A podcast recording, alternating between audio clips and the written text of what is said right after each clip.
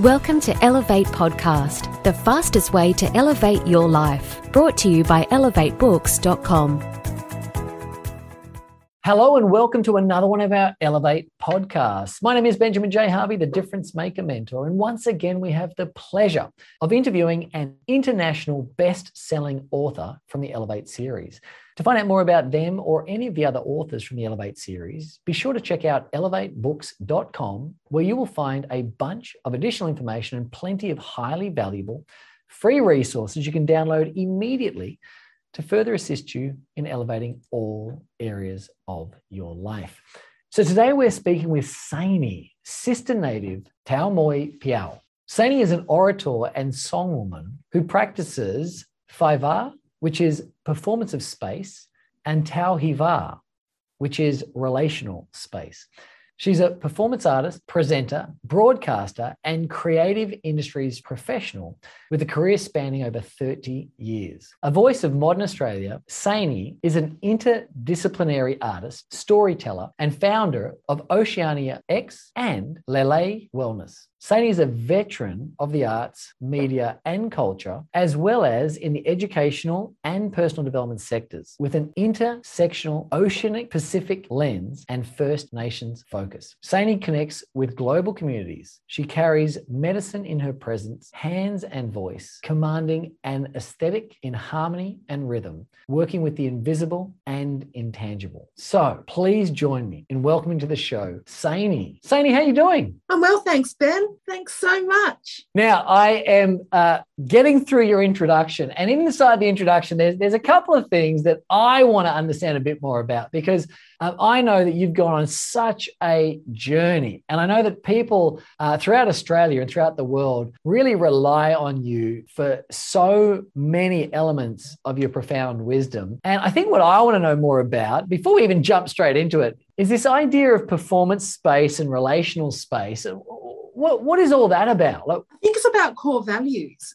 What I realized is that moving from project to project, I've been doing projects since uh, 1990. And moving from project to project, I realized that there were core themes to all of the things that I was doing, that the core themes came from my cultural background, which is from uh, the Kingdom of Tonga and also from Polynesian culture, which a lot more people might be familiar with.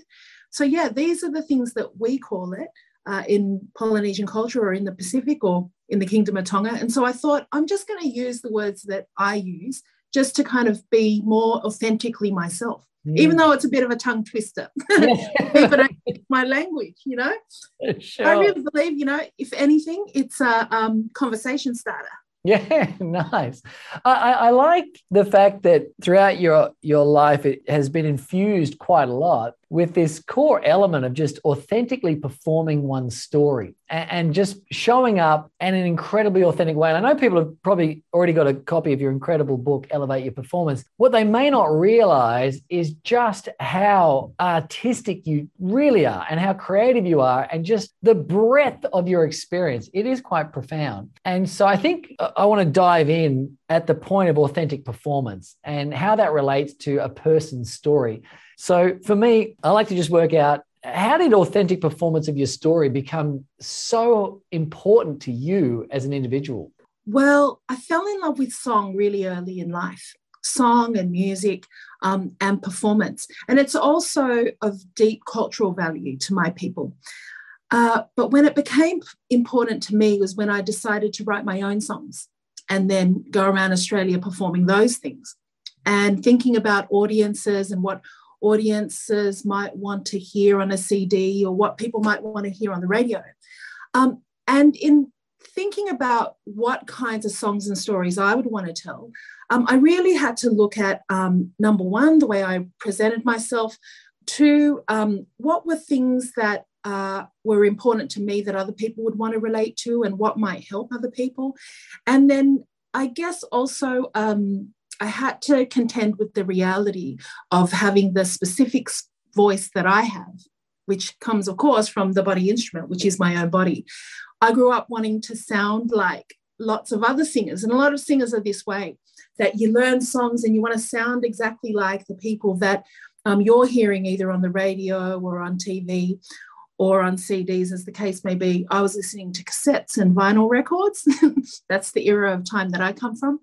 But I realized that I had to work out what my specific voice was and then also what my specific story was. So it became important to me to learn exactly how to find the stories that were that were I guess unique to me and then also how I might use my own voice and share that with the world in a way that's maybe entertaining perhaps it might be kind of transforming for other people but um also that would help people learn something the way that I obviously learned things from other people's songs. So how, how, does a person go about finding their song? You know, you know, like I, I know you help a lot of people really focus their flow and, and to some degree really find their music. What's a starting point for people out there? What should they be attempting to do to, to find this authentic song that they have? Well, some people like to sing along with instruments, which is a little bit like just responding to the environment and the environment is changing and they'll change the way that they sing things. Um, for me, I went inside myself. And um, my earliest memories were really kind of taking on any songs that I was being taught, like nursery rhymes, that kind of thing, and then feeling how those things would make me feel. And then the songs, the way that I would sing them and the way that I would respond to my environment then was more determined by what was happening inside me than, than reflecting only on what was outside myself. So um, I think that was your question. Was that mm. your question? How does one yeah. go about it? yeah for me it was it's a very early visceral memory and i would say that um you know heading into my professional life or or just growing through life i found that that's the mechanism that i help other people do kind of reflect inwardly and then um, arrive more authentically in their environment whatever the environment is that they find themselves in. Now i know you do a lot of uh, cultural style consulting. You also run some incredible workshops as well. What do you think is the big shift now around the acknowledgement of everybody's unique song and the respect that comes with that? What, what are you finding that's happening that's that's different these days out there in the world? Oh, I'll speak specifically about the project that I'm working on at the moment. It's based around the idea of freedom of speech. And when somebody is an elite person in the world or has a powerful platform. And when they might use that platform and um, express themselves in a way that they feel quite authentic in that moment, but in a way that might damage other people. Mm. Um, and so at the moment, I'm working on a project that's looking at um, the repercussions of what that is, uh, whether it's on an industry level, on a, um, I guess in some cases, the projects that I'm working on are often looking at people who are in heroic circumstances. So, for example, athletes, people in the public eye, people in films, this kind of thing, because this is where a lot of the stories are happening that I'm starting to influence, um, and that people need to learn about what people from our Pacific region, uh, how we arrive at decisions that we make, and then, of course, how do we arrive at the repercussions of the decisions that we make. So I'm I'm helping to navigate that space. Mm. I think there's there's a lot of requirement for awareness now around topics like that because of what what happens so much with social media and the different platforms that we have now that we didn't used to have. I, I think also there are people out there that they want to increase performance in an area of their life. They they want to be able to elevate that. They want to be able to be more authentic. So what would you suggest to a listener out there as, as, the first couple of steps they need to take to be able to share their story, to be able to find their song? What is it they need to be doing differently that they're not currently doing? I'd say the very first thing is to understand that through one person's life, there will probably be four to five pivot points. Mm. So, for example, a decision you make in your very first phase of life, you might not really want to wear that so much in your fourth or fifth phase of life. And so, some of the things that I help people with is to be able to navigate that first point, but also if you're at the fourth or the fifth point, to be able to look back at your, I guess, introduction part of your story and help to just to repackage that so that you're more comfortable in your story when you're further down the further down the track. Yeah, so something that a listener might be able to do is um, just jot that down. Like, uh, where do you imagine yourself? Uh, in the next, say, uh, five years, 10 years, 20 years, 25 years, and then perhaps put yourself in the position of wherever that point might be and look around. Look backwards, look forwards, um, look up, look down. I always like to do the six directions front, back, side, side, up, and down. And uh, yeah, if you feel like uh, I say that because I'm a singer, a lot of the time that's what we have to do when we're standing in front of a microphone, just to be at least aware of the bubble that you're occupying and know that that bubble is going to move through time. And so I think just um, finding yourself inside uh, a bubble that you feel comfortable in and knowing that you feel comfortable to move that bubble around in time and also in different spaces, that's something that any person can do immediately. Just imagine that.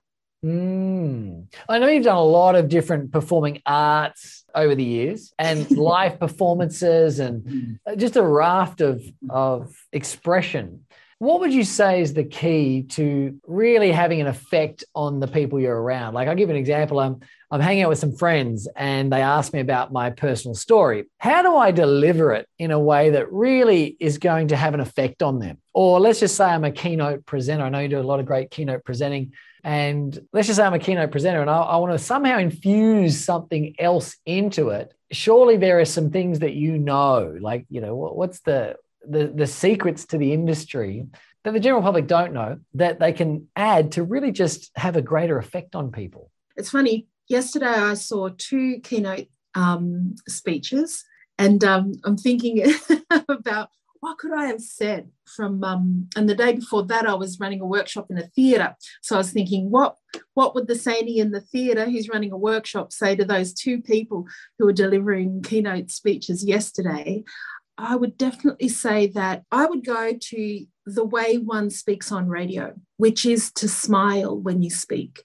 Mm. Um, it means that when you're on video, you might look a little bit weird. But one of the ways that I, I guess, frame that up for other people is that I say, put a smile on your heart.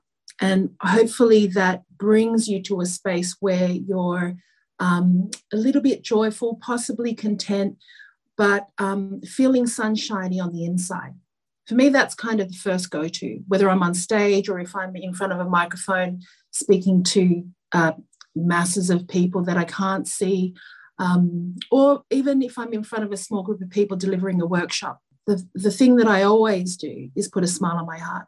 And especially when I'm singing a song, um, I used to have a lot of um, personal relationships when I was younger. And I would say, uh, yeah, each partner would at least end up with one song written about them. And so sometimes when you're a singer songwriter, you're delivering really, really personal stories that sometimes aren't mm. always a happy thing. So, um, in order for me to be able to sing that song for the people who are listening, I'd have to put a smile on my heart because it may be a bit of a sad memory. Yeah, I like that. So, you just start with this idea of putting a smile on your heart. And quite often that brings to life that which it is. And I think also there's probably a lot of courage that's required to get up and perform and share your message and your story. When you've worked with people in the past who've kind of struggled, you know, you do these incredible workshops, and no doubt people come onto the workshops and they're they're terrified. They're terrified of standing up, they're terrified of speaking out, they're terrified of all of that stuff. What what do you do with them? How, how do you help them get through all that? Um, the first thing I think is to couple courage with kindness, mm. um, whether looking at yourself or um, doing things for other people. The coupling of courage and kindness, I think, is something that I wish I had a long time ago. And so that's the thing that I try to help, yeah, offer other people. So, in some ways, helping to get courage is to do the praxis thing, which is what I what I talk about a lot in in um, performance workshops, which is you have to actually practice the thing and you've got to do it a lot and you have to shape the craft and that's where the courage comes from.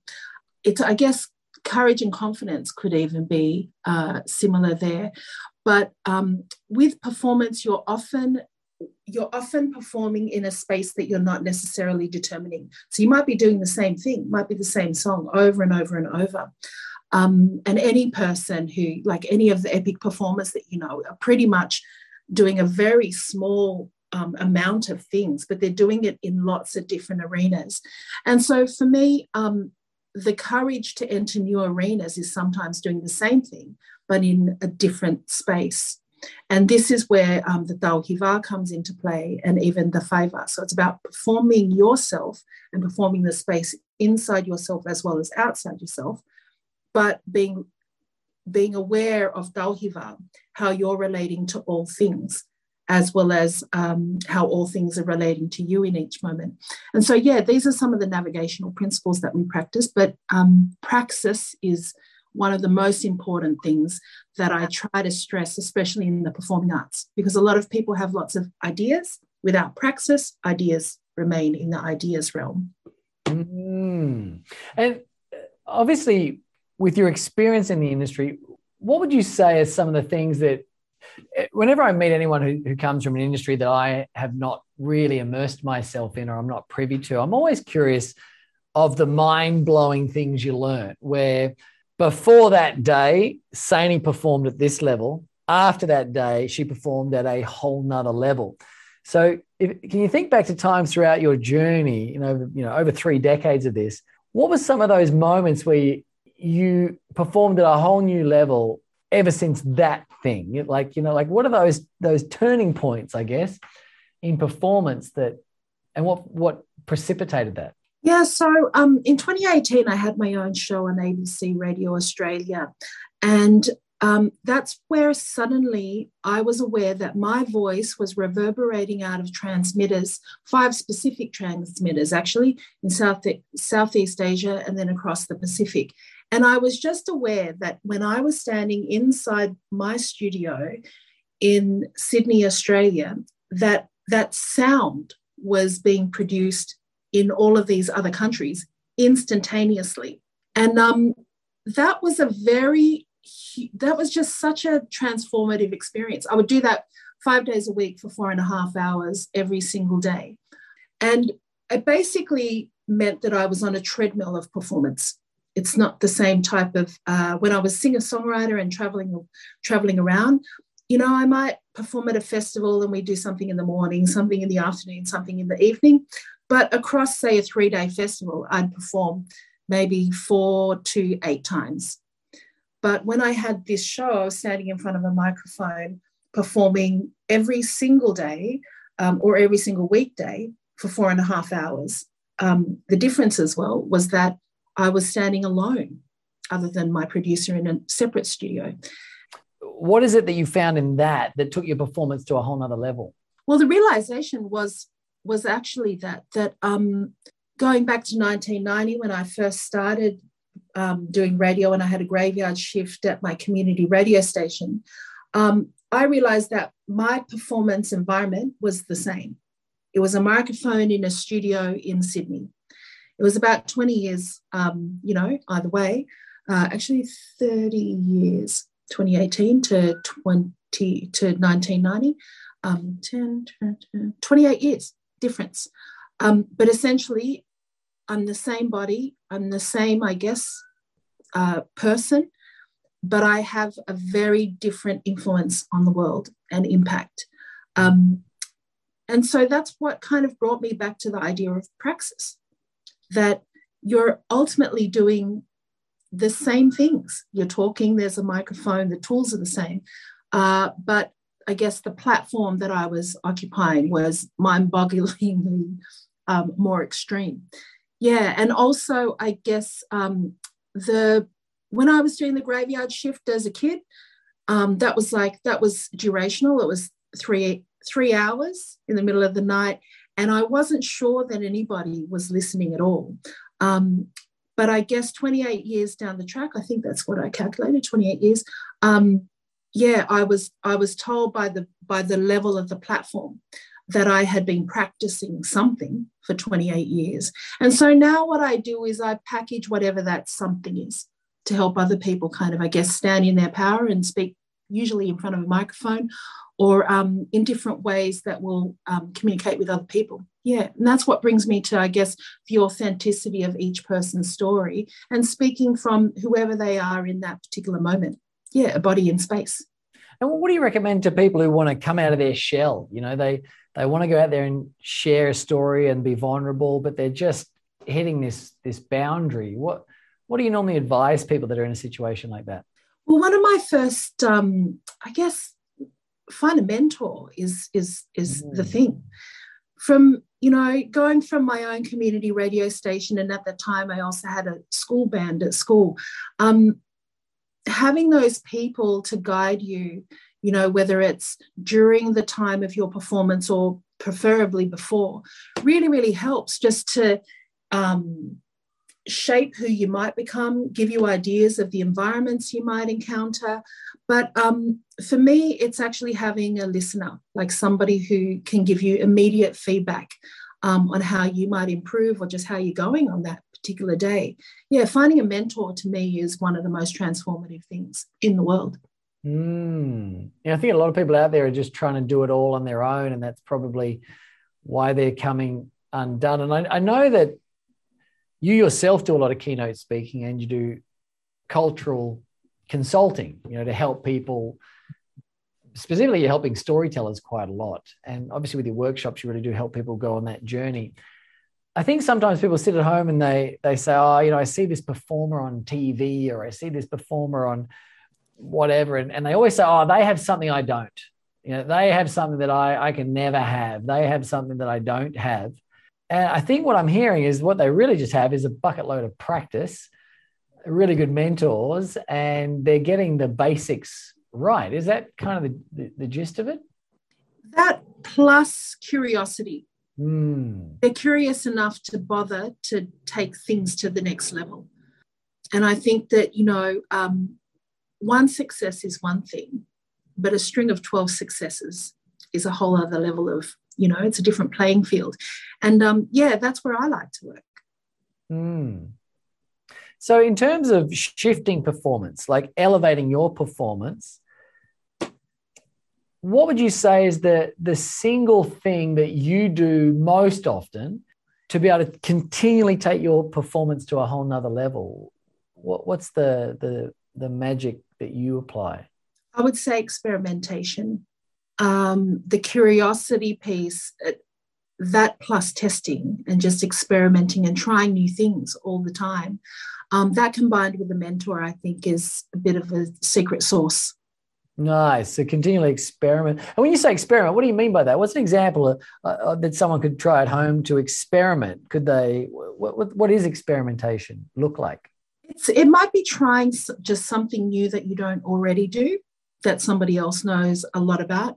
Um, I'm an interdisciplinary artist, and it means that I came from one discipline, so one practice, and I slowly took on more and more and more practices. So I started as a singer songwriter. I tried radio. I liked that too. That also is voice and microphones. Um, and then I thought, okay, you know, um, suddenly I was getting opportunities to go out on the road and perform in front of people. And we did markets and protest nights and festivals and things like that. Um, so for me, it's about um, sometimes experimentation is doing the same thing but expanding the spaces that you do that in. And other times it's about doing something very new in the same space. Mm. So experimentation is just new stuff.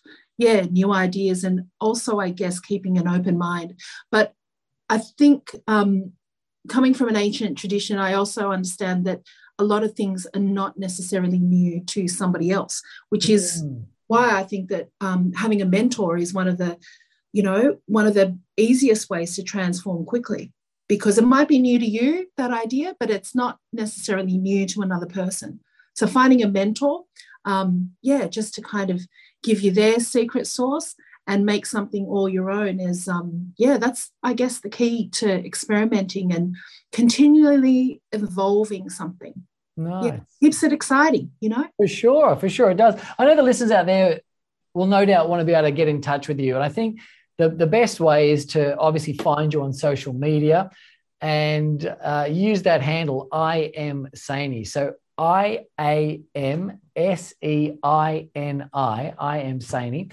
And obviously, they can connect with you and they can direct message and they can reach out and find out a lot more about this concept of focus your flow. You know, this this idea that you uh, permeate through all that you do to really help people get into that position of authentically expressing themselves, authentically sharing their story, or authentically, you know, finding their their song and allowing that authentic performance to shine through. And I know a lot of people rave about these workshops and uh, I, I, recommend our listeners out there really jump on board and, and engage with Seini. Go to one of her workshops, uh, find out more about what it is that she does. And before we wrap it up, I just want to find out is there like a final message or a, a single tip that you like to leave our listeners with, a, a final thought that you'd like to share with everybody out there?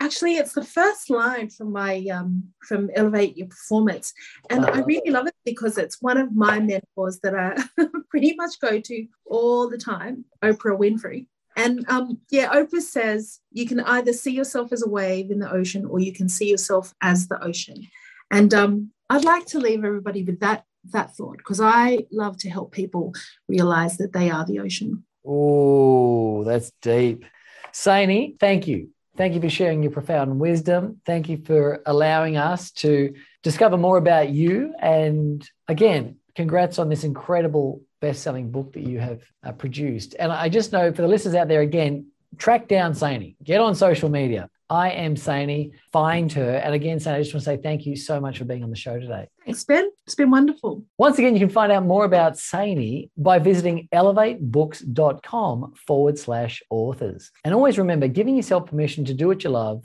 is the key to elevating all areas of your life. And until we meet again, share your light, live your love, and do whatever it takes to be your own best friend. Thanks so much for dialing in, and bye for now.